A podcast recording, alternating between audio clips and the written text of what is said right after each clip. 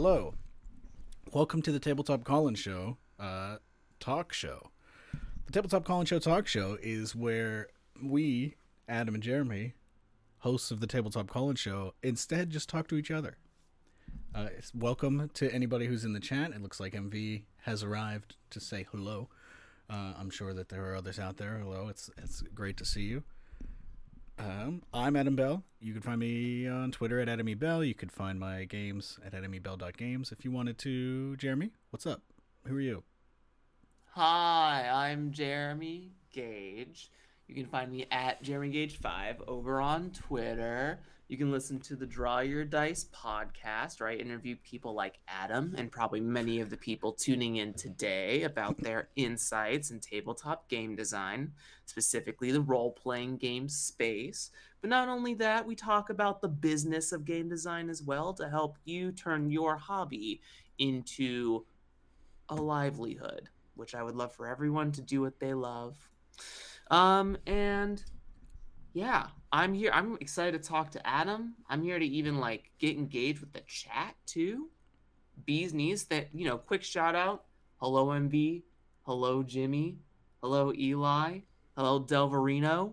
Happy to see all of you here. Thanks for being here. Yeah, great. So what are we talking about today, Jeremy? I don't. We don't know. That's why we're two minutes late because we were like, wait, we should talk about what we're going to talk about, and then we landed on. Hello, we'll, Aaron.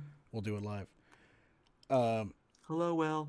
So I guess first thing I will write the things that I wrote down. The first thing I wanted to talk about was, uh, if you like this show, go watch Spencer talk about games with people on Sundays. Look, at Spencer Campbell, Gila RPGs. Gila? Gila, yes. G I L A RPGs. Mm-hmm.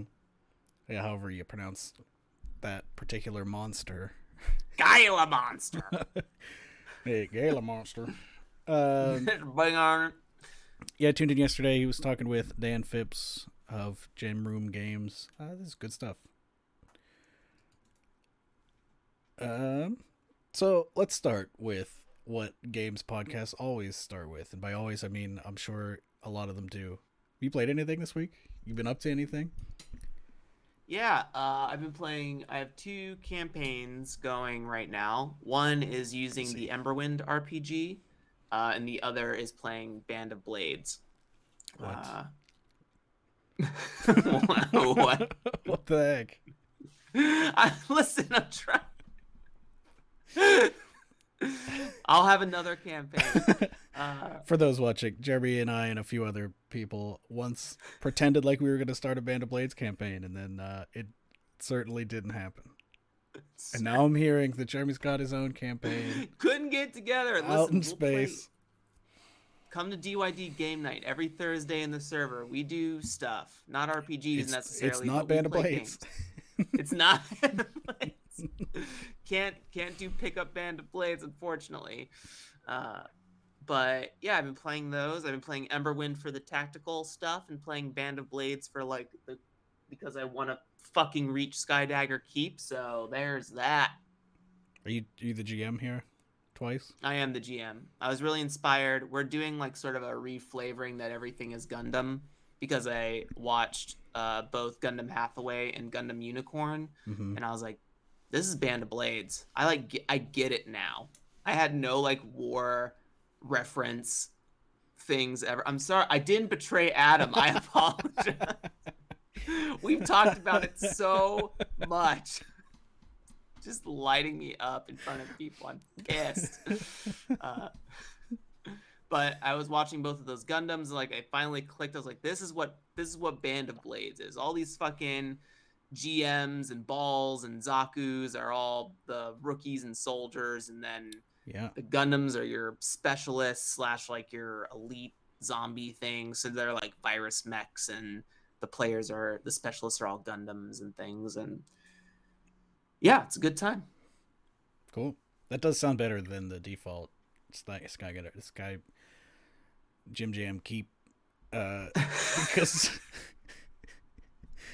I don't know the dark gritty fantasy what if everything sucked and what if there were zombies fucking brutal. uh is a lot for me I think. I would do it but I don't know. It's not exciting. Sounds like you want to do it. well, I want to play the game. Well, you feel betrayed. Well, I didn't Playing the game that- and feeling betrayed are two different things. look. Uh, so, speaking of Forge of the Dark games, I did recently playtest my Grid Yeah. system, which has been rebranded as either the Tactical Storytelling Engine, or maybe I gotta find a better word than Forge for reasons, but the Story Forge. Uh, and what that is is the I, I think I talked about it two weeks ago. The the grid based resolution system where instead of rolling dice and looking at the numbers, we're slamming tokens. Um, just laughing at the chat. Slamming tokens Yeah, on the board, Will just laying into it. and you're playing this tactical game. And I found it interesting. Uh, there's things that are going to be changing because it was like too much. As a GM, there was too much with the way I had it of like being in tactical game mode and then jumping out and having to like dole out consequences. And I'm like, shit, I gotta switch to this other part of my brain, um, which is kind of how I felt every time I ever ran D and D. There's just like a lot of cognitive load on the GM to do a thing, and then they got to switch to do the story thing and back and forth. So I got to figure out how to smooth that over. Uh, but it was good. Hey, if you want more cognitive load, look out for Umbral Dive coming to you in 2023. Right, but the thing with that is, at least you know the grid. But you don't really have to go wild describing the combat because it is just happening on the board. You see it, and then you describe exactly what's happening on the board. Whereas the mess I've found myself in is I'm making a fully abstract grid that has nothing to do with physical space and nothing to do with what's actually happening. It's purely like here is your influence and you're taking each other's influence. I don't know. It's cool and it's gonna be good. Um, but that leads me to the thing that I wanted to say, which is I started reading Court of Blades because I'm tired of Blades one shots. Uh, Court of Blades is a Forge in the Dark game that was on Kickstarter a while back hmm um, by I believe by a couple of Drakes. I, I think that's right. if anybody in the chat knows, that's great. But uh, it's like you play as basically this group as part of a like there is a royal court thing happening, and you play as a group of I don't know, errand people for one of the one of the major houses. So it's all about like trying to advance your house through Mm. like to the to the throne or whatever by Hmm. you do you're not like the rich you know you're not the nobles you're the random dickheads that like happen to be working for them mm-hmm. and it seems good um i've just got a little breakfast stuck in my throat sorry sorry to the, the audience uh, I just want to not play because I feel like once you've played a couple of Blades one shots, Blades really gets cooking once you've played it for a little while with a group and like stories start emerging. The first heist is always just like, yeah, we're doing a heist. I'm not exactly married to what's happening here. Action, resistance, setup, Right. action, resistance, roll, roll, roll. right? Where's the where's the heart? Where's the soul? Which will probably be true for any other Forge in the Dark one shot, but at least it won't be the same. Yeah. Yeah. Yeah. So look out for that. That's probably I probably mentioned this also, but that's probably going to be my Zine Quest go to. Something Ooh. nice, something easy. Grid based the grid the tactical story the tactical storytelling engine. Look out for it. I'd like to have Umbral Dive ready for Zine Quest. If I don't change it 20 times every day. Well, have you changed it since we uh, last talked about it on here? No. Uh, well, yes and no.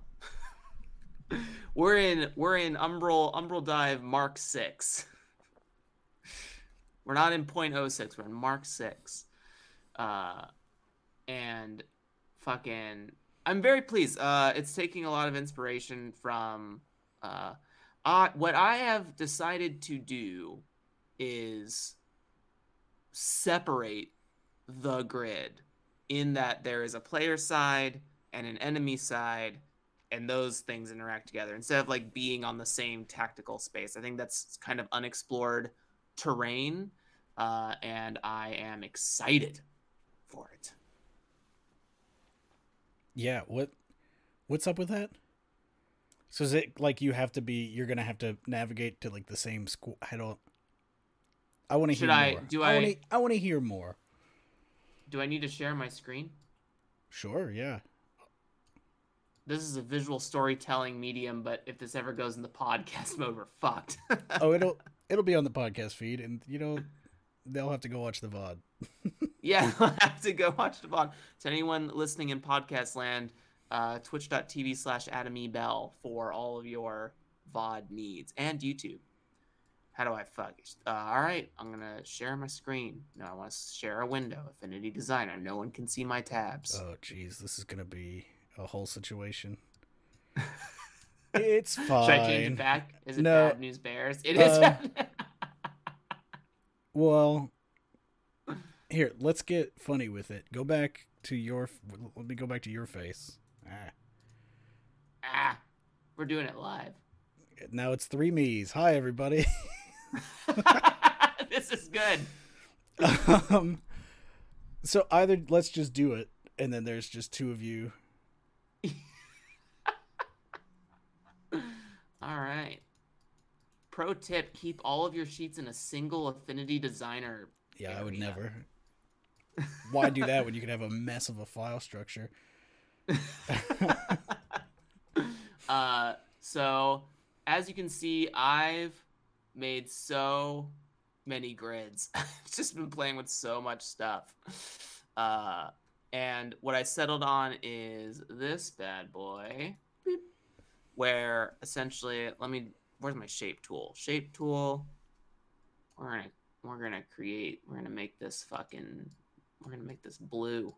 That's people, and we'll make another one free uh, affinity designer tutorial happening right now uh, so the idea is that you'll be playing on this board certain classes have like range restrictions a la Mhm. similar to like darkest dungeon and stuff like that. So for instance if this this person was your tank uh, they can only hit from like this row position one as i have here as you see position one here. Uh, you might have a mage that can only hit from position three and there's a lot of like forced movement mechanics in the game. So like this this i don't know this void mage back here might like like do like a, a black hole and force your mage to position one and so they have to now spend time moving back to position three and there'll be aoe stuff where like maybe this melee person can uh, attack a let's fucking do a, a goddamn rectangle here we'll do a rotation So am I? Uh, let me let me hop in real quick. Is this meant to be like how a lot of video game like JRPGs and stuff kind of cut to this turn-based thing, and you've got all the characters on the screen facing each other, and then they hit their buttons and yeah and do things? yeah yeah yeah yeah yeah cool. So that so Yeah. like even if so if you're in position one, you're saying like the tank is probably doing melee, and so they have to be up in Mhm. the front, so that when the animation plays, they like zoop forward, swing their sword, and then zoop back because that's how Yeah. fighting works in this. yeah Okay.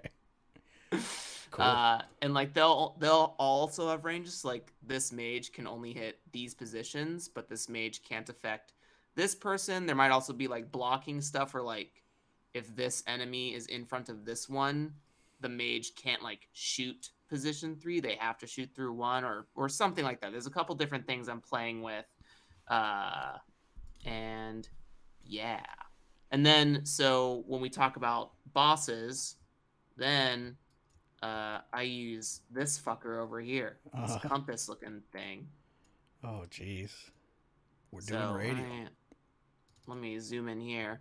So I've also thought about like abstracting the boss out of this. There will be no unit, no enemy unit on this board. The boss is always considered the center space. Mm. And so if you're the tank, you still have to attack from circle one. If you're the mage, you still have to fight from circle three. Um, but now you'll have more unique dodging mechanics, which are going to have like all uh um like the boss might have a, a 90 degree cone or something like that based on the position of the tank in position one because i've also figured out like aggro stuff. So if uh, this tank is right here and it's 90 degrees uh, this let me see let me see if i can fucking do the thing uh, yeah let's just try that uh, no, that's more squares. uh, the boss might affect this whole area, so this ally will also be hit, but this one will not because of the positioning of the tank. Get off the node tool because of the tank underneath here. Uh, and bada bing, bada boom. There might be more unique things, and this is still a grid. What's important about this that I like about this radial space is like this is still a grid, and so you can move one space, two space, things like that. Yeah. Um, if you have an ability that's like an AoE, or like if ads were to spawn on the board, you could still attack the ads in your same AoE structures. Maybe the Right. tank has like a line attack that can hit like two square two squares over. Consider like all these spaces a square, right? So uh, nothing really changes based on the form of the map Mhm. uh, just that I can do a little bit more unique stuff with like boss mechanics. And then like there would be a big let's see, like this is an example over here. there see, keep it all in one thing. So you're right Yeah. No, I mean, it, Uh, I joke, but keeping it in one thing is obviously way better. uh like the boss sheet would be like just above the radial board. So like you could roll for attacks. You could see what patterns the boss has and its like health levels and things. Uh and so all of that the the unit is abstracted out of the grid which allows me more freedom to design interesting like Mhm. AoE mechanics or positional mechanics, movement stuff. So I don't have to worry about like the positioning of the boss. I only have to worry about the vacuum of the players. And that's also how I've designed a lot of the uh, damage abilities and stuff. So for instance, if I zoom in on Ifrit here, uh, you can see that this flame rend ability uh, applies light plus pl- pressure. That's not a number, right? So like, how does that work? If then I go over to one of these fuckers, uh, let's go. let's go to Iron Devil. They're the, most Iron fleshed Devil out. Mach Three. I designed it in a in a vacuum so that I never have to ba- uh, balance a unit. I did not want to do like a monster manual situation where like this thing does two d six and this one does eight d six and this one does fucking four d eight and I don't care about that. So what I did is uh, I gave each class a set of dice for different armor sets. So that last flame rend attack what did light plus damage. Essentially, what that means is that the tank will roll 2d4 and take the highest amount of damage from that. Um, and that way, I only have to balance the class around their defensive damage rather than the monster's offensive abilities. So all tanks will have like 1d4, 1d6, 1d8 on heavy. But like a fucking the Void Weaver, which is a mage class, uh, has 1d8 lights. So they have different ranges of damage that both of these uh, two classes can take. And I just I just like it. I just like that the player gets to roll their own damage. They get to have the fun of the click clacks, and it loosens the cognitive load of the GM in the sense that uh, I don't have to worry about like having the right amount of dice or like find what I need to find. And I can start pick. I can actually pick an encounter's patterns based on like, you know, a weaker enemy might have only light attacks, while a boss might have a light, medium, and heavy, and then like a really hard boss might have like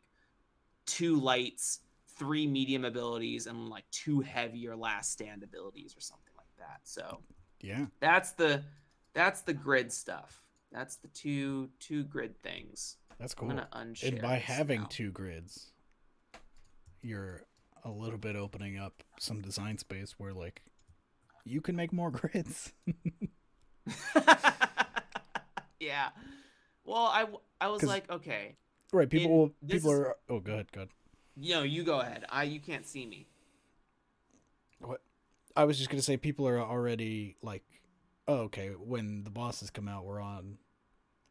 We're in radial coordinates. When when it's just a regular Mhm. fight, it's this. So like, if you surprise them with, oh, there's this third type of fight or or whatever, they're already primed Mhm. for it, and that's a cool place to be in Yeah. for you as a Um, designer.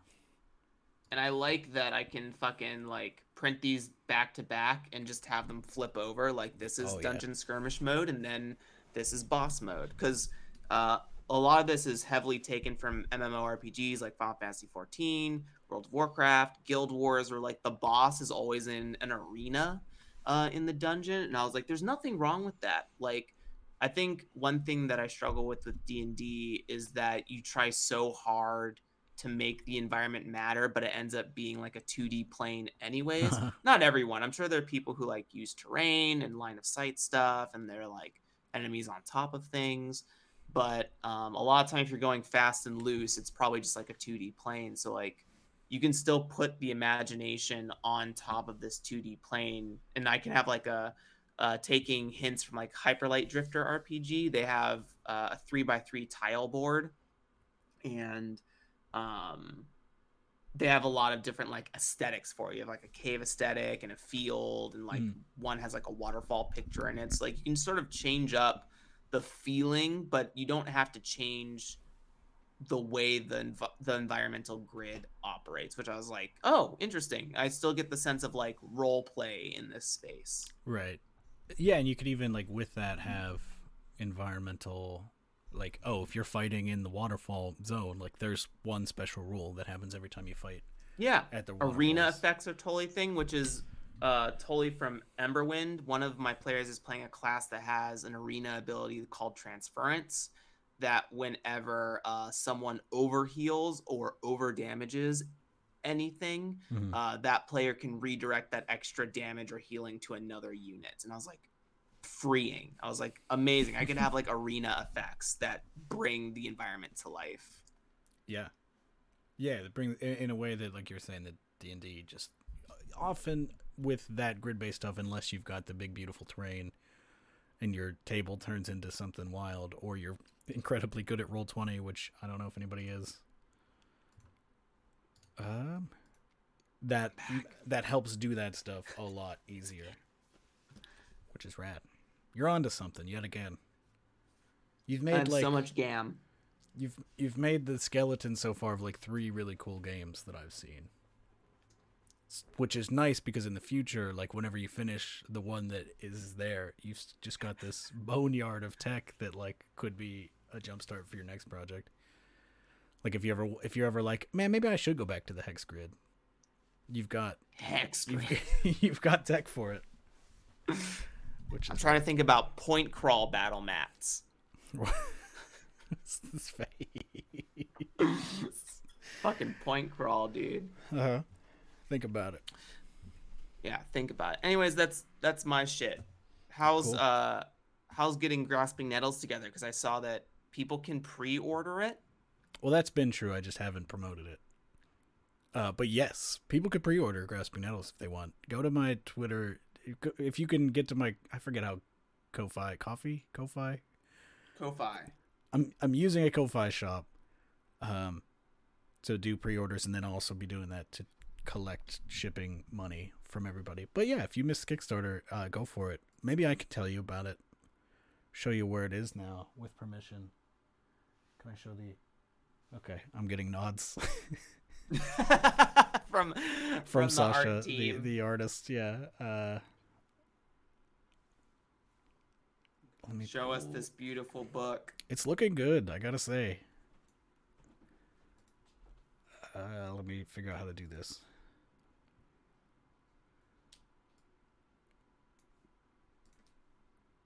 Screen sharing. Hey, let me let me put you back on the screen. Well, that's not you. There you are. Perfect.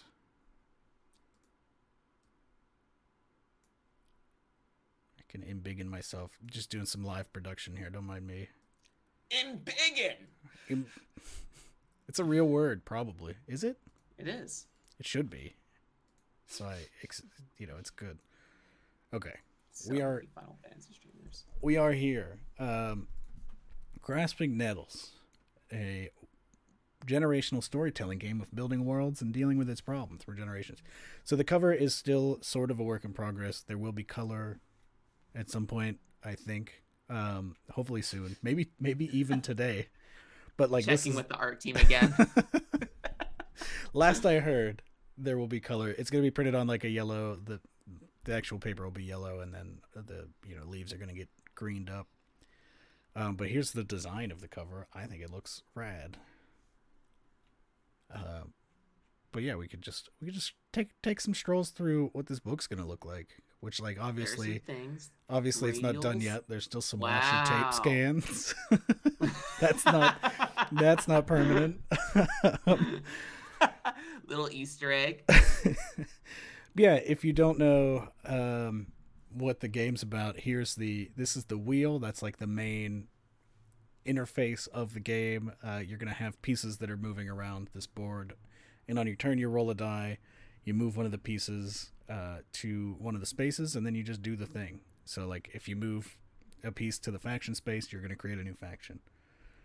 Um, and that is, I played it actually this weekend a couple of friends wanted to play a game and so one said hey don't you have one that works for three people? And i was like yeah actually uh, i should play this again because i haven't played it since the kickstarter i don't think. Um, and it's still good. Look out for it. Uh, here's all the here's all the actions. This spread might change because it's the same art here. You know it's all a matter of this isn't one of these things that um, I'm fine with it being the same spread design, but um, I'm hearing that maybe we'll get a, a new spread, so they're unique here. From the art team. yeah, we'll see. We'll see about I time. love it. I love the art team is in the room. I'm hoping we're hoping to get this like out and started printing this month. Uh, so there might not be, that spread might not change because the time is drawing near. We're halfway through November. Um, but yeah, I. I think it looks really nice. This is a table of contents for the quick nettles. This is going to be like um, just settings that you can jump right into if you don't feel like building a world from scratch. You can hop in uh, with a quick nettle, and those are written by some talented people, like perhaps you, Jeremy. Here's a sneak peek at your uh, quick nettle called Cemetery. We've got one by MV about uh, sentient plants floating in a mech in space. Uh, A.E. Jonesy with the Villa of Ormond. This one was really cool. Uh, there's two more that are on their way. I might I trimmed some words out, so I might be throwing my own in as well. I haven't decided, but yeah, I'm excited about it. I got the wheel as end paper. I think that's funny.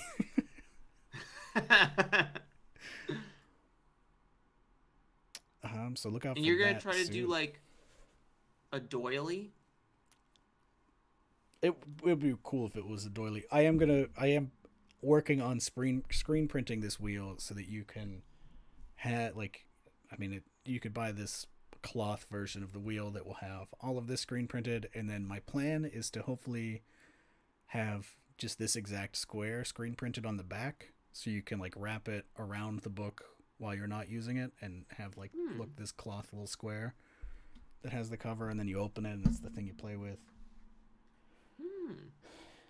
but I've I well, I was waiting until the cover was done to start fully screen printing cuz I can use the same screen for both both and that would be ideal. hmm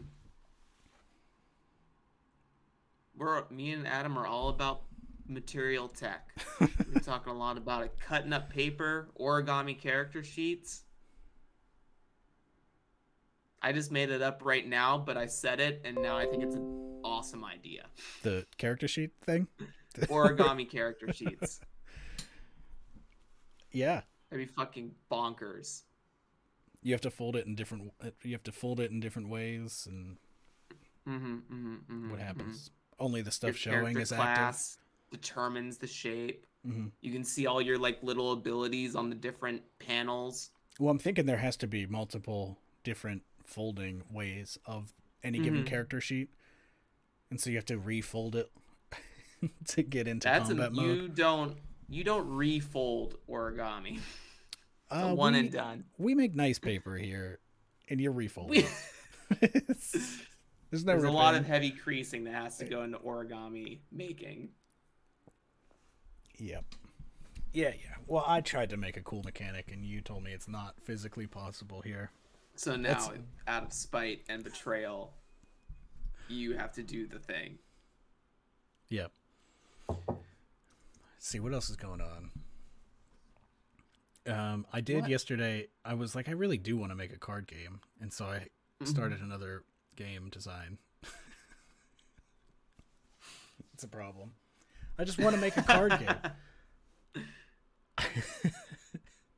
I haven't actually caught up in the chat a little bit. Ooh. There's so much good stuff. Our chat Yeah. is just bonkers today. I'm happy for everyone that came out here. You started Jimmy Shelter's career in indie indie tabletop. Yeah, that's really cool to hear. You did too. You were on that stream. I was on that stream. You are. Easy. It all comes back to Our sweet firefighters. Our sweet, sweet firefighters. when we played the other day. When I played with uh, some friends, we did. Um, what if when they did the moon landings, they set up a, they lived there, Mm. set up a moon base. Uh, and so that was pretty fun. And then when it came time to jump generations, and I think this might have to, I might have to add some guidance for this to encourage this. We uh, we skipped forward a hundred years, so it went from Mm. the 1970s weirdos on the moon to like 2070s. There's still people on the moon, but also it's the future, and that changed it so much. Like to be able to just jump a hundred years Mhm. into the future instead of the, the Yeah. standard like oh okay because a generation if you're not being like a moon colony is going to be repopulated by new astronauts showing up so a generation there is probably in like five years and we're like fuck that Yeah. let's just uh let's just see the future Yeah, if there was something that like decided how many years in the future, or was like a suggestion, right? yeah well i Move just ten don't years in the future. i think i just i was intentionally leaving it vague but i think just pointing out like have a conversation about what this means which Mhm, people mhm. will probably do anyway, but like getting it in their minds that they could do whatever they want with a generation. I think I think yeah, it's it's cool. blow up the moon. What if you blew it up? What if you blew up your whole town? And now now what? Tell me. Now what? Now what? Now what? Do you start over? Do you do you blow up someone else? Do you blow up a second town? There's a lot of choices. Mm. do you just quit and never never play again? You're always playing.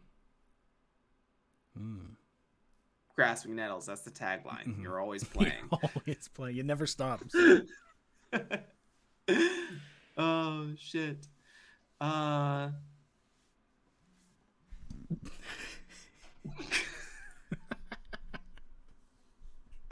It's gray outside. It's been snowing here. Yeah, we haven't we haven't quite hit the snow snow zone, but it has been cold.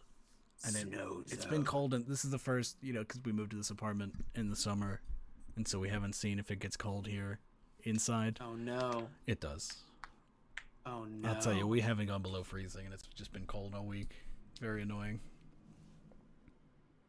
Some, it's to- those old Victorian homes. It's those old victorian homes that some dickhead put the worst windows possible into i think it's that combo The tiny door. Adam, have you opened the tiny door? i have not there's a tiny Don't door do it. There's a tiny door behind my toilet that's like landlord painted off. And I don't know what's in it. Cuz it's not it's not the pipes. I know it's not the pipes because it's the same toilet that's in the other bathroom and it's just wall behind it. It's a mystery. Maybe it has a heater in it, says Jason. That'd be great. I need. We have one space heater, uh, and so if you don't get to it first, your room's gonna be cold. Well, there's Oh, central. God. There's central heating too, but like, feels like too much sometimes to go above. I like, love a that you two just fight. It's not a fight. It's just like, oh, I'm not gonna take this. Like you're cozy in here. I'm not. hmm I'm not gonna Mhm. decose your space just because I'm a. I can put a sweater on. If it came down to it, I know whose side I would be on. Huh. Huh. Go ahead. Continue. Are you gonna elaborate? No, on that's that? it. Okay. I just know. I just know whose side I would be on. That's for me to find out in the future, maybe. You already know.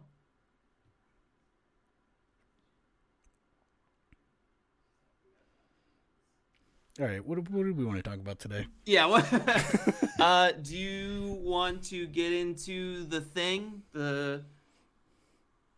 You know. Well, here, let me let's let's jump to this one real quick. Sure. it's just because we've both now talked about games that are a work in progress, and it's Oh, speaking yeah. speaking to this like this yearning that I get sometimes that I just wish my games were the, all of the games that I'm working on weren't done and out there. Do you get this? Yeah.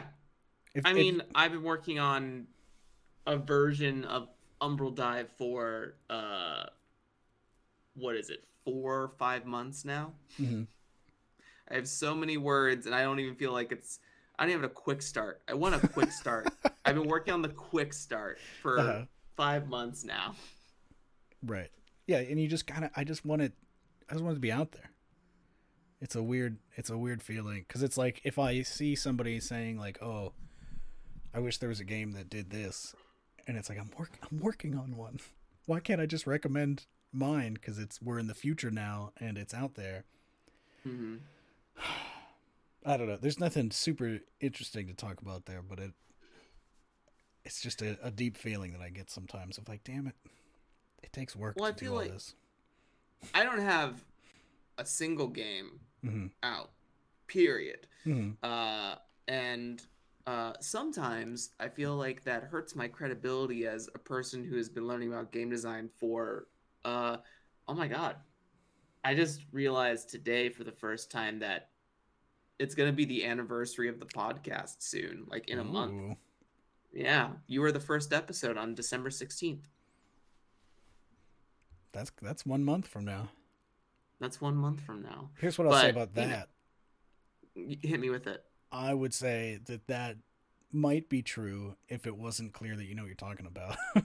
but like as soon as as soon as you start talking about game design, like it's obvious that you mm-hmm. have you know you've got the knack for it. You you know what you're talking about. You just showed some cool grid shit. Like it just takes a while to finish something. But if you were if it had been a year since you started your podcast and then you about learning how to be a game designer and then you hop on this show and start showing your your work of progress and it's just some dumpster of a game What, Then what would a might be- dumpster of a game look like, Adam? it's hard to say you know Yeah? you see it but you know, know, when it. you would see it, right? it's just it's just bad idea after bad idea Open up the file. Oh God. but instead what we get is like yeah you're clearly doing big doing big thoughts so any so many. Big any thoughts. potential credibility hit from you not having a finished published game get that out of here I thought. Uh, well, to remain on the topic, that is, uh, do you have the feeling of like just wanting to get the thing out there? Yes, for sure. And uh, every day, literally every day, I would I would love to share my love for tactical RPGs with people. yeah I need it. More grids. more grids Not enough grids in the indie space. Hey, it's coming. Scene Quest 2022. Tactical storytelling engine. It's got grids. It's got thoughts. It's gonna have maybe a screen printed bag that comes in. Ooh. That's the bag set. We love playing with materials. we love it. Just have to immediately start thinking about it. All right, what else we got? We got the other got that out of thing. the way. We got the other thing. The, The the discoursey thing. it's not that's a conversation. I didn't know that it was related. I didn't know that there was something like this out there. I'm immune to seeing discourse on Twitter. but I'm immune to being affected by discourse on Mm. Twitter. I see it all the time though. I just don't Too many it. TTRPG hashtags rolling Look. around out there. I'm I'm immune to being affected by it, but as soon as I see anybody put any bad take that makes me roll my roll my eyes across my feed, I just unfollow or mute. And it has nothing to do with with liking any person or not. If you send some some stuff that makes me roll roll my eyes across my feed, I probably you know I can't deal with it. I don't want to get on Twitter and just roll my eyes all day. I want to get on and see cool stuff. You know it's what I a mean? curated experience. it's a That's what you curated wanna use Twi- experience. yeah, that's what you want to use Twitter for. I don't want to be on the app and dying inside because everything's awful. Which is Uh, I'm. Hmm? that's just the natural state of using Twitter, I think. Um, I'm not gonna point any names or go into the tweet. For some of you may who are in the audience may know, uh, but I would refrain from mentioning the person if that's possible. Uh, but the conversation was sort of about like what games are good to onboard a new player, and uh, this particular person felt like indie games uh, were not the answer because they're so simplified in their mechanics that it requires such heavy lifting from the players at the table. So uh, it's hard for them to work around, I don't know, executing role playing, like what can I do with this, things of that nature, and argued that D and D Fifth Edition was kind of the better choice for onboarding a new Yeah. player to the tabletop role playing Bog- sphere. Bog them down with intimidating, shitty mechanics until they can't think anymore. I think I- I, think that's a I think that's relative, right? I think that's there are people who find it fun. Oh yeah, absolutely. Uh, but that's I can't because say that I am one of those people. here's the thing: Uh-uh. role playing. This we can we can jump off here if you want. We can talk about this, but if you want to jump off to the thing that I I was gonna bring up, Oh, it'll give- sort of related. I Uh-huh. found an off ramp here. I've already forgotten it. I found it again. The so I think the reason that D and D could be a good entry game is simply because tabletop role playing is incredibly fun inherently. It's really hard to fuck it up. How fun it is to sit around and like roll some dice and tell a story. That's just it starts from a baseline of like this is good and people enjoy this if they allow themselves to get into it. Which brings me sidelines us into the thing that I kind of wanted to, to chat about or, or pontificate, which is um, the fact that RP at like when you're designing an RPG as opposed to designing a video game or a board game or some other type of game, there is so much more room that you as the designer leave up for the players to make their own fun. Uh, and I just find that interesting. Like in a board game, you have to like you make a set of rules, especially if we're talking like a Euro board game. There's a set of rules, and the players just play exactly with those rules as written, and it curates this like cool experience for them. In RPG, you make a set of rules, and then they use those to reflect back. Like it creates like this feedback loop of players are making their own fun within this funny little sandbox you've set up, right? hmm And if you Mhm. try to if you try to make an RPG that has too many like rails that aren't like thoughtfully crafted, it could end up like kind of getting in the way. You know, so it's not even one might say. so this isn't this isn't saying like it's easier to design an RPG because players make their own fun. It's like that's part of the design challenge is you need you are leaving space for the players to like step in and do their own thing. hmm Yeah, I only uh, brought it up to swivel the context, to redirect, if you will, to talk about like uh, what is the new player experience, right? Like what it's all it's also relative and unique to the person or the combination of people's at the table um, in terms of how you know i've been playing video games and games period since i was four years old my first video game was yoshi's cookies for the nintendo uh, so kind of like the off off ramp of tetris are you looking up yoshi's cookies right now Yoshi's Uh, cookies. Yoshi's Cookies, dude. Uh, also, Ah. fucking, what is it? Kirby's Dream Course. Uh, fucking, what is that Kirby Tetris one? I don't remember. Someone will say it in the chat, I'm sure.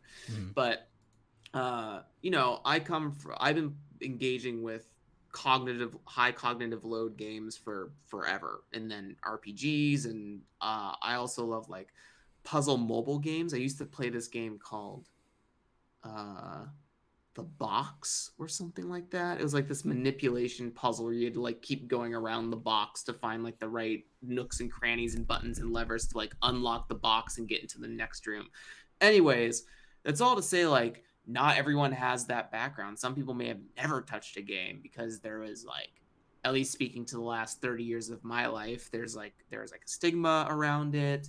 Uh, there's stigma around D and D and stuff, and um, people's brains just aren't formulated to that space right away and it takes a little time to like work out that brain muscle Mhm. and so i you know i think a lot of the time uh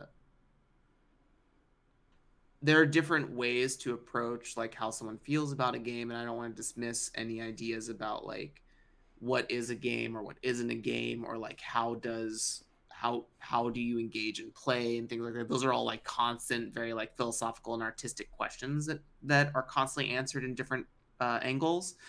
But when thinking about the new player experience where like i think about like what are the toughest things for a new player to get engaged with right? Do they understand what they're capable of? I actually thought about this uh, with grace a few like two months ago. I talked about how um, role playing games are essentially improv with rules. And like like if improv was the game and you're like having the conversation about the the play space playing a game and a role playing game is like setting rules on top of that you can only improv this way. And then we talked about like you should get little achievements whenever you like you complete something like that. Like i improved using band of blades. I played all the mechanisms that the game offered towards me. Um truly it should be an achievement. But um yeah, that's a lot of you know I, it's a lot of mechanisms. Uh, but i think about like what what are the th- like when i think about even my own tactical game like how how am i going to teach someone? Because uh, i think something we often maybe not we the collective we and maybe not often but i think something that goes missed sometimes. I have to like pedal back because i know i know a lot of smart people like a ton of smart designers that think that we have conversations about this stuff all the time but i can't speak for everyone who will watch the show. But like um what what does it look like when you have a group of five people at a table and only one person bought the book right that person that bought the book now has to parse that information verbally to four other people or let them borrow the book or Mhm. they have to buy the book themselves which like is not traditionally the way that people engage with a game like not everyone's going to buy a copy of not everyone who's sitting at a table is going to buy a copy of grasping nettles right like for every one person that buys there'll be four players or Mhm. whatever um so that person has to you have to write your game or reference document or software in such a way that you're able to parse that out to easily parse it out to three people. And that's still a cognitive load and relative to the person who's reading it right? Like when i first ran d&d five or six years ago it was a matter of like coming to grips with the system. I fell into like a very railroady sort of like by the rules GMing style because like I want to play the game right. and that caused a lot of friction between some of my players who are a little bit more like exploratory like why can't Mhm. I do this or why can't I do that I was like well there's no rule for it so I don't know how to parse that out or you know I don't know how to flex my DC levels or whatever um yeah. So think and yeah I think there's two. There are a couple of different new player experiences that we're talking about. So you're describing the new player experience of nobody had played, right? right Right. there's then there's the new player experience of like one person plays these games and is introducing other people, which Yeah. arguably that's like the easiest way to get in. Is if I call somebody over and I point them at the shelf of RPGs and like, let's do one of these. Mhm. And then I know that I, as a seasoned gamer, exactly. can can curate the experience and bring them in and make them comfortable and know what they're doing. But that is that's kind of leaving it up to that the seasoned person. Uh, So Mhm. I'm not as worried about that. But the the one that you're talking about, the everybody is new. Mhm. Um, that's see, that's where it's baffling to me to think that D and D is best for that. Because like, you in your railroady thing, like when you said that you you fell into railroading, that is kind of what the game implies that you should do. Or there's no, I mean, the DMG maybe it says in the DMG, don't be a railroading prick, but nobody. Can I do want to side note here that rail railroading gets a bad rap. I totally think there's a place for like railroading, but I was Yeah, doing yeah, the yeah. bad version Right. where like the players were not allowed to make narrative changing choices. You're playing in my game. Yeah, exactly. Even if I didn't think that at the time, I was like, I'm not Right. doing that. I was super doing it.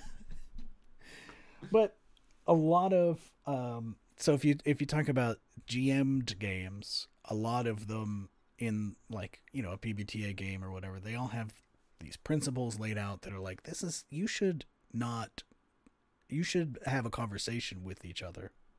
That's what the game is. It's not you say what happens and then they flail around and react. It's you all collectively and it provides these principles and this framework for a GM, especially somebody new, that like feels like it supports a better first experience to me. Because Mhm. it's it's just from the very nature of it's something that has been thought about. I don't know that, and this isn't necessarily a mark on D and D, but I don't know that anybody involved in creating D and D has really thought about it being hard to start playing this game in decades, if ever. Probably never. Because it's the one it's the popular one it's the one everybody's heard about. You know you don't need to worry about like recruiting these new people and so you don't need to build that into your system that these new people can can hop in because they're gonna hop in. If somebody wants to play d&d they're gonna just play it. And it might be what you described for a little while it might be kind of a mess but it's still fun. It's still just inherently fun and it's also like d&d is such like an oral tradition game in that there's so much homebrew out there. Anything can be recontextualized to be d&d spaced.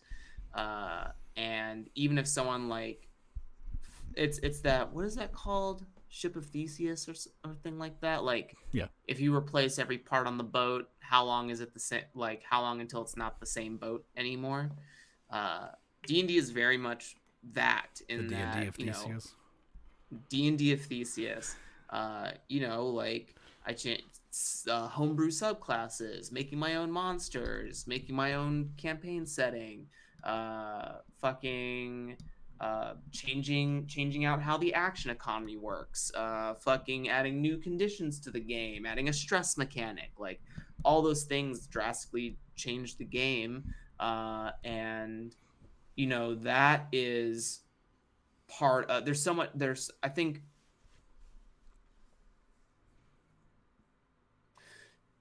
d&d gets talked about as a, as a great game to introduce with new players is because one there's a it's the same as like the difference of of a language in the world right? So many hmm. people like either have to learn or will learn english at some point. So it's so easy to like d&d is like the english of tabletop role-playing games. It's a really and that's it's like coupling that it's probably not a good thing uh but I mean, you know it's really easy to like go to a friendly local game store and play d&d 5th Yeah. edition if you're interested Yeah, right there. whereas like if i'm trying to play blades in the dark um there's a really good chance that no one knows what the fuck i'm talking about Right. when i Although walk that- into an, a friendly local game store with blades in particular that is becoming less true which is interesting to Correct, see. yeah. but if you went in and tried to play uh fucking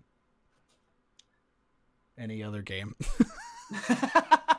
any other non-pbta related game if you went in and tried to play no stood unturned everybody would be like what is that that doesn't seem real yeah as far as i know doesn't seem only... good it's not d&d I don't know, and that's fine. There's, it's tough to try new things. It's this is the same with board games. Like there are people that just play Catan, and that's fine. You know, if you can have fun Yeah. with it. I that's what makes that's what led me to getting into all these games is I'm the kind of person that wants to try new games. What's up? Uh, Williams, the idiot Theseus. Do you mean Aegon? oh God, But just great. Love love having y'all in the chat. Not gonna lie. I think I think D&D is the best intro game for people who want to learn how to play D&D. It's it's as simple as that. Like there's no best intro game. That's silly. That's that's a goofy fucking concept. Um Mhm. D&D trains you to play role-playing games in a certain way and it's the way that that game wants you to play. And if that's Mhm. if that is your metric for um what makes if it for making it a good intro game is that it teaches you to play D&D well, then you, I could see why you land on that. Mhm. I don't know exactly how I didn't see any of this conversation, so I don't know what the actual points are. Yeah, or- it's or not. I don't think it's about. important. I think it's just a good I the good thing to spark about about like Mm. co- uh, the conversation of like onboarding, the conversation of like what are your design principles as you're writing the game and who are you writing the game for, right? Right. Like as I write Umbral Dive, I'm writing a heavily tactical like war game single unit situation and Mhm. like uh that is not a at least my intuitions lead me to believe that that's not like an easily accessible thing in the I feel like it's not an easily accessible thing in the indie market because I feel like a lot of it's very like story narrative driven in it in their design principles and that a lot of people think heavily about the role playing where I'm thinking very heavily about the game like the like number generation and things like that and positioning and all this stuff like very chess style thinking. And um i uh where was i going with this? Uh my brain is so fast. Um and like I, I think about like what does my onboarding look like? Like do i do a tutorial adventure where like if they if you're new to this game run this thing exactly as i'm showing you like Mhm. let, let everyone at the table know that like hey we're gonna do this for 45 minutes just so we all get a grasp of like what's going on here right and then how do i inject the role play into that sort of after the fact um So I think I think this could go into the accessibility or approachability. I think is the word I would rather use because accessibility is a whole other thing. The approachability of a game like Umbral Dive, I think, can go back to what MV said when you were talking about something that like that's true of board games. It really relies on if the person that read that one person that read the rule book, whenever you make it and release it, if they are good at reading board game rule books, they're probably going to be fine to play Umbral Dive and facilitate it. mhm, mhm. But if they're not that, if they're just like random person off the street, it might be a little confusing because just because they don't Mhm. have this framework in their brain for understanding game mechanics. But like Mhm. as somebody who has played hundreds of board games and for I would guess 90% of them been the person that read the rule book and then taught the game from nothing, like I'll be able to figure out Umbral Dive and play it. But- Mhm. a, a simpler game. I feel like more simple games will allow more people to def to play it and get it right. I think anybody can play it because people are, broadly speaking, people are smart Mhm. and people can read.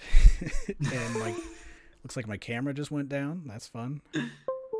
yes it's loading we coming back? Uh, shout out to Aaron King who turned me on to D and D Fourth Edition, which I have several PDFs for now.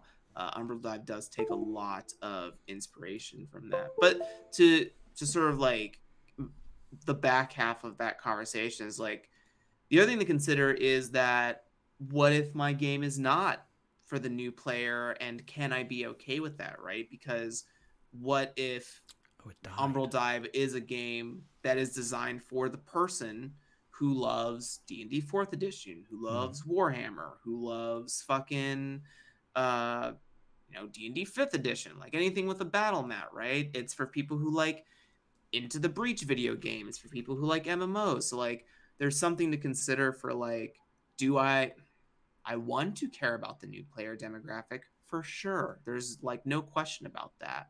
Um but some of the first people i played d&d 5th d&d 5e with uh, were come from video game backgrounds. So they were also thinking about like oh this role-playing game is like divinity original sin 2 is like uh, diablo is like uh, World of Warcraft. Like that, those were their touchstones for transition into it. And it sort of was that, but there's a lot more role playing they were used to. They were definitely people who like skipped cinematic scenes. And, you know, I just can't understand it because I love love looking at the story, but mm-hmm. there that was their background. So like do I do I ha- do I have to care about the new new player? I don't know. I don't think you have to, but I think it's important to acknowledge that you're not. Yeah. Probably. I don't but, disagree yeah, with that at all. Every game does not have to be for every person's taste. I think it's important yeah. to say taste there because it should yeah. be, you know. I'm, I'm not saying make fucking shitty games about being fascist and just say oh, about oh, it's not dark. It's not for everyone. No, not that. But like Grimdark isn't to my taste. You know, sure. I, I I'm thinking too hard. Uh, but it doesn't have to appeal to everybody, uh, and that's fine. Uh, even though it'd be great if it did. It'd be great if everybody. No, it wouldn't. It wouldn't be great if everybody liked the same thing because that would be weird and boring and hard to create for. you would have to create just the one thing instead of making some wild grid-based homage to Final Fantasy 14 14. 14. Out of 16 and many spin-offs. uh-huh. Uh, because that's it's a great gonna... game. If any, I'm playing it now. I'm getting ready for Endwalker. If anyone out there in chat or watching this later is fucking playing Final Fantasy 14, hit me up. Crystal Data Server, East Side. I'm gonna be tanking this this fucking expansion. So I think I think this will bring. Well, we are We've been going. Yeah, we're we're talking. we love each other. But I think I think an interesting thing to think about also is back back to my thoughts about like it trains you to be good at playing D and D. The mm-hmm. easiest people I've taught in the the situation of new player being taught by seasoned gamer. Uh, the new people that have never touched D and D so much easier to get into playing a fiasco, a grasping nettles, this, that, or the other mm-hmm. thing because they just don't have this like, you know, this mechanical brain framework of what they can and can't do. They're just like, I can jump in and tell a story. I can jump in and just start doing whatever I want because I don't have this notion that I can't do certain things.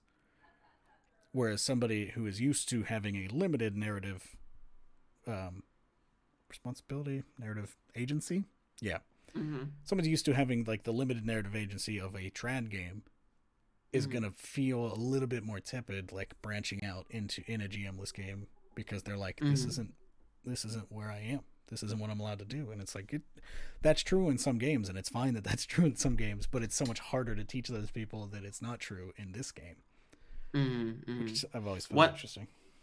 Uh, one moment in my D and D GMing career that I'll never forget that I feel bad about to this day, uh, is that I had a first time player, and they're playing a ranger, and they're like very much imagining like the Leg Legolas fucking multi arrow shooting badassery, but they were level like two or something like level two or three. Right.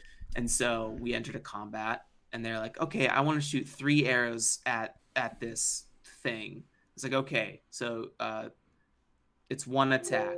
And she was like, I shoot, but I wanted to shoot three arrows. I was like, yes, but the game uh, yeah, you're not mechanically allowed. only carry like you're not allowed yet. uh, and Gary I says saw, no. I I felt a sink because I felt the disconnect happen for her. Right, like I could see it sort of in her eyes. Like, oh, so I, I like I can't role play the way I envisioned, right? Like that's the well. So that's the thing is that you still could. You could still. You still could, right? Later you... on, I would learn that you could flavor something any way you right. want and have it resolved mechanically. Yes, but, but it provides no guidance. Again... it provides. There's nothing that like implies that. There's nothing that pushes you there. And like, I bet I bet there's people out there that'll be like, "No, you didn't shoot three arrows. It says you shoot one." Even though, like, you know, just roll the dice that that you would roll, and then you know, Yeah. it it still works. Oh, I Uh, felt yeah. so bad. yeah, I'm Yeah, glad. I'm a better person now for sure, but it was definitely a learning curve for me, Mhm. and I didn't have anyone to teach me how to play D and Right. D. So yeah, or you were the the full new player, role-playing games. right? Full the- new player, fucking figuring out, and I read the books. I fucking read the fifth edition DMG. God I- damn it. I tried. I just it's just so everywhere. It's an impressive So- it's an impressive book, I gotta say. It's a great. it's wild tables to just be so all over the place and so useless. And yet so and yet so sold. so sold the whole package. People don't realize that D and D is at base a hundred and fifty dollars game, and they want to fucking yell at people for charging twenty five dollars for their PDFs. so so well. it makes me want to take it vomit, dude. It's 150 All right. You buy the Monster Manual, you buy the DMG, and you All buy right. the Player's Handbook. And don't even consider when you buy a player's handbook for everyone because no one wants to share the single player's handbook. Table of four players, boom, that's another $150. It's goddamn $300 for D&D 5th edition. Well, We'll talk about pricing next time. maybe. the, tw- the Twitterification of the Tabletop Colin show. oh shit. All right, should we wrap it? Should we call it there? I think it's time. We're 10 minutes been- over. We gave people bonus content here. bonus so, content. you know, uh, like, subscribe, follow. This is gonna Uh, this patrons only content right here. Yeah. Put it in the tip jar. I don't tell you. Oh, you sign out. Okay. So- Liquid oil Uh, down the wrong pipe. Sorry, I do that every day because I'm Thank, fucking useless. thank you everyone for being here at the tabletop Colin show. Uh, once again, thank you everyone in chat who's been engaging with each other and us throughout the show. Uh, I've been Jeremy Gage. You can find me at Jeremy Gage5 over on Twitter. You can listen to the Draw Your Dice podcast for more great discourse uh, content uh, with beautiful designers like Adam and people who've been in the chat like uh, Will Yopes and Eli Seitz and MV and Aaron King. We're gonna get you on here. I swear to God, we it's long overdue. Uh, we're gonna schedule it today, in fact, and uh, I make that promise on the internet. And uh, who have you been, Adam? I've been Adam Bell, uh, host of the Tabletop Colin Show. I am, yeah. So I've been Adam Bell. You can find me on Twitter at Adam E. Bell. Follow the show at Tabletop Colin. I should probably put that on the screen. Uh, that's where we announce when we're doing the show, which is every Monday at 11 a.m. now. Um, but you know, follow it. It's good.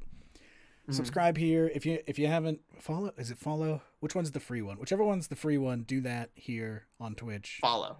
follow. Um, and then I have to do some more streaming so that I can get the subscribe button because they make you work for it. so look out for that. I don't know. Maybe on Wednesday I'm gonna do something because I'm gonna be bored. Uh, so if you have any ideas on what I should stream, shout at me at Adamy Bell on Twitter.